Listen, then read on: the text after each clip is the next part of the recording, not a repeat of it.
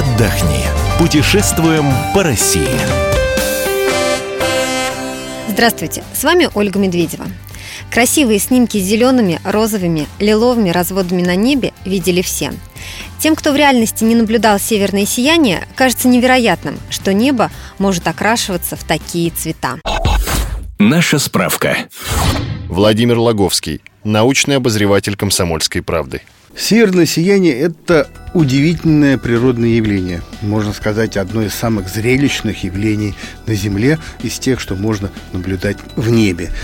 При спокойном небе, так назовем условно, северное сияние возникает на широтах порядка 60-70 градусов. Но в отдельных случаях можно наблюдать северное сияние и в нашем северном полушарии гораздо южнее, а в южном гораздо севернее. Это когда на Солнце возникают вспышки. А если сильные вспышки, то ну, люди рассказывают, а мы вот видели, знаете, северное сияние там в Лондоне где-нибудь, в Ленинграде, что, что, довольно, что довольно редко. Природа северного сияния до конца, в общем, не выяснена. Гипотез много, вот, но то, что это явление связано с каким-то солнечным излучением, с какими-то космическими лучами, это очевидно, поскольку во время солнечных вспышек северное сияние становится интенсивнее, красивее, разнообразнее и распространяется ниже в нашем северном полушарии южнее.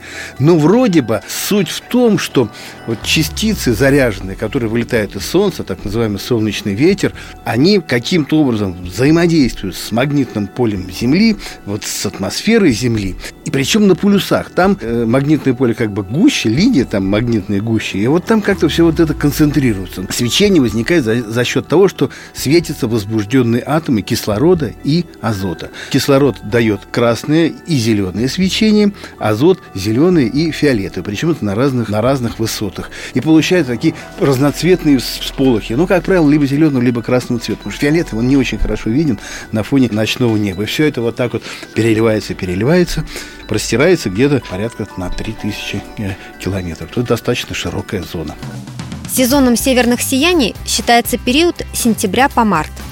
Вероятнее всего их увидеть с ноября по февраль. В это время полярная ночь длится до 20 часов в сутки.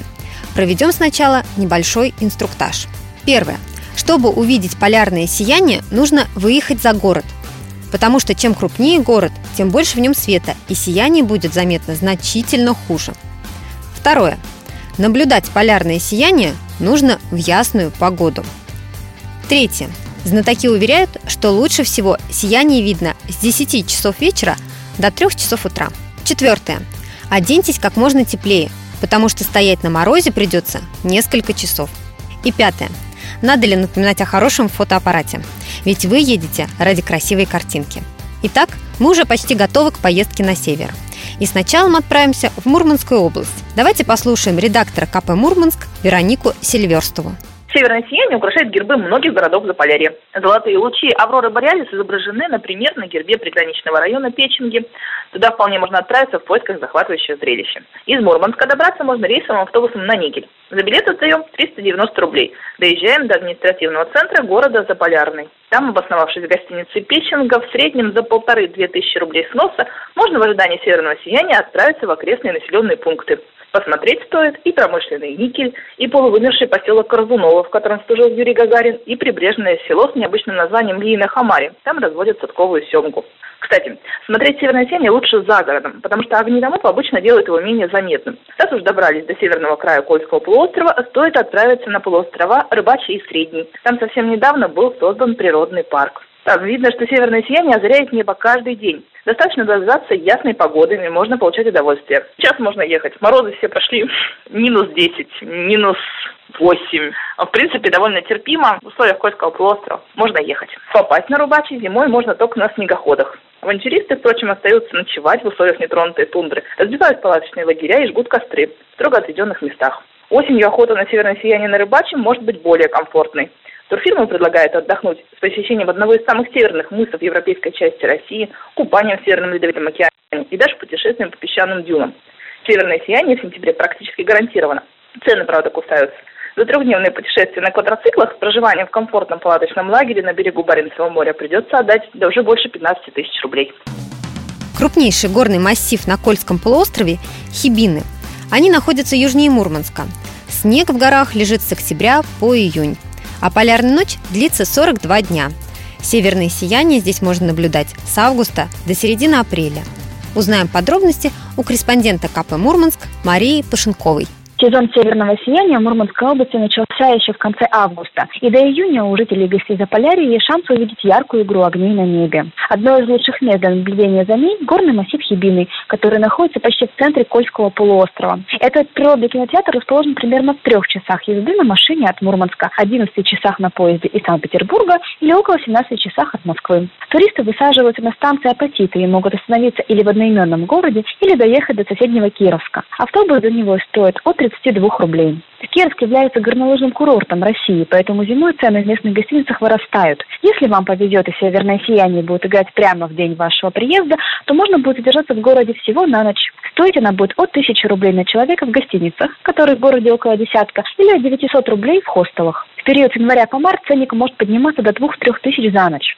Чтобы увидеть северное сияние во всей красе, стоит уехать километров за 10 от города. Прокат машины будет стоить от 1000 рублей за сутки, а поездка на такси от 150 рублей. Выезжать на охоту за сиянием лучше к 10 вечера, когда оно набирает силу. Пик приходится после полуночи. Важное условие – небо должно быть без облаков. Увидеть сияние можно и на вершинах кировских горнолыжных склонов, например, Большого Гудьявра. Также называется одно из крупных местных озер, на берегу которого часто ловят игру огней местные фотографы. К Гудьявру можно доехать без специальной подготовки, а вот уходить вглубь Хибин неопытным туристам опасно. В горах часто сходят снежные лавины, водятся дикие звери и теряются люди. Поэтому сияние лучше ловить рядом с городом. Мария Пашенкова, Комсомольская правда, Мурманск. В республике Коми лучше всего наблюдать полярное сияние в Воркуте. Этот город находится в зоне вечной мерзлоты за полярным кругом. Воркута расположена примерно в 150 километрах севернее полярного круга и всего в 180 километрах от побережья Северного Ледовитого океана. О поездке в Воркуту расскажет редактор КП «Сыктывкар» Дарья Майорова. Специалисты объясняют появление северного сияния очень сложными терминами. Но нам не все ли равно, откуда берется такая красота. Видевший однажды никогда не сможет его забыть и будет говорить о нем с таким же воодушевлением, как, например, о соборе Парижской Богоматери. Это чудо, к созданию которого человек не имеет никакого отношения, можно увидеть в Республике Коми. Чаще всего его наблюдают жители самого северного города, это Республики Воркуты. Как говорят воркутинцы, предугадать, когда небо начнет светиться, невозможно. Лучше видно северное сияние зимой и на открытой местности. Но и находясь в самой Воркуте, можно им полюбоваться. В Воркуте есть несколько гостиниц для размещения туристов. Местные жители рекомендуют гостиницу «Воркута» и «Горняк». Стоимость номеров в зависимости от класса и размера колеблется от 2700 до 9000 рублей за сутки. Добраться из Москвы в Воркуту можно на поезде. Например, билет с купе вам обойдется в 7-8 тысяч рублей. Дорога займет у вас больше суток. На самолете вы доберетесь из Москвы до северного города за 3 часа и обойдется вам примерно 12 тысяч рублей. Если хотите сэкономить, летите с пересадками. К слову, в Северной Воркуте неплохо развит туризм, и вы легко сможете найти экскурсии себе по душе на лыжах, на вертолетах или вездеходах. Если соберетесь в Воркуту, не забудьте приходить побольше теплой одежды. Например, сейчас температура в городе около 40 градусов мороза. Село Хаттенга для настоящих экстремалов и любителей приключений – это один из самых северных населенных пунктов России и находится в сердце полуострова Таймыр. Зима здесь суровая и долгая. Морозы могут достигать минус 50 градусов. Устойчивый снежный покров в Хаттенге в среднем лежит 253 дня в году. Вот что рассказывает редактор КП «Красноярск» Татьяна Пантюшева. Если хочется совсем уж северного экстрима, то можно слетать в Хапингу. Это один из самых северных населенных пунктов России. Долететь из Москвы до туда можно через Красноярск. Билеты стоят от 7 тысяч рублей. А потом из Красноярска вылетать в Хапингу. Цена билета из Красноярска от 17,5 тысяч рублей. Время в пути почти 6 часов. Пообедать можно только в ресторане. Средний ценник за обед, ужин или завтрак от э, полутора тысяч. В Красноярском крае северное сияние можно увидеть сразу в нескольких районах. К примеру, в Винкийском районе. Кстати, кстати, на его территории находится еще и географический центр России. Если двигаться дальше на север, то там полярное сияние можно наблюдать на Таймыре. Два крупных населенных пункта этой территории, административный центр Таймырского района, город Дудинка и самый крупный заполярный город страны Норильск. Аэропорт прибытия один, Алыкель. Стоимость перелета Москва-Алыкель от 15 тысяч рублей. Время в пути чуть больше 4 часов. А дальше от аэропорта до Норильска автомобильная дорога расстоянием 47 километров. До Норильского аэропорта обратно каждые полтора часа ходит муниципальный автобус. Стоимость билета 30 рублей. Есть маршрутное такси за 300 рублей, одно посадочное место. В центральном районе Норильска две гостиницы. Стоимость проживания от 1800 рублей в сутки на человека. Средняя стоимость бизнес-ланча в кафе города 300-400 рублей. Мурманск, Хибины, Воркута, Хатынга. Мы говорили сегодня о тех местах, где можно посмотреть северные сияния. Весь архив наших программ вы найдете на сайте fm.kp.ru. Мы выбираем для вас лучшие туристические маршруты России.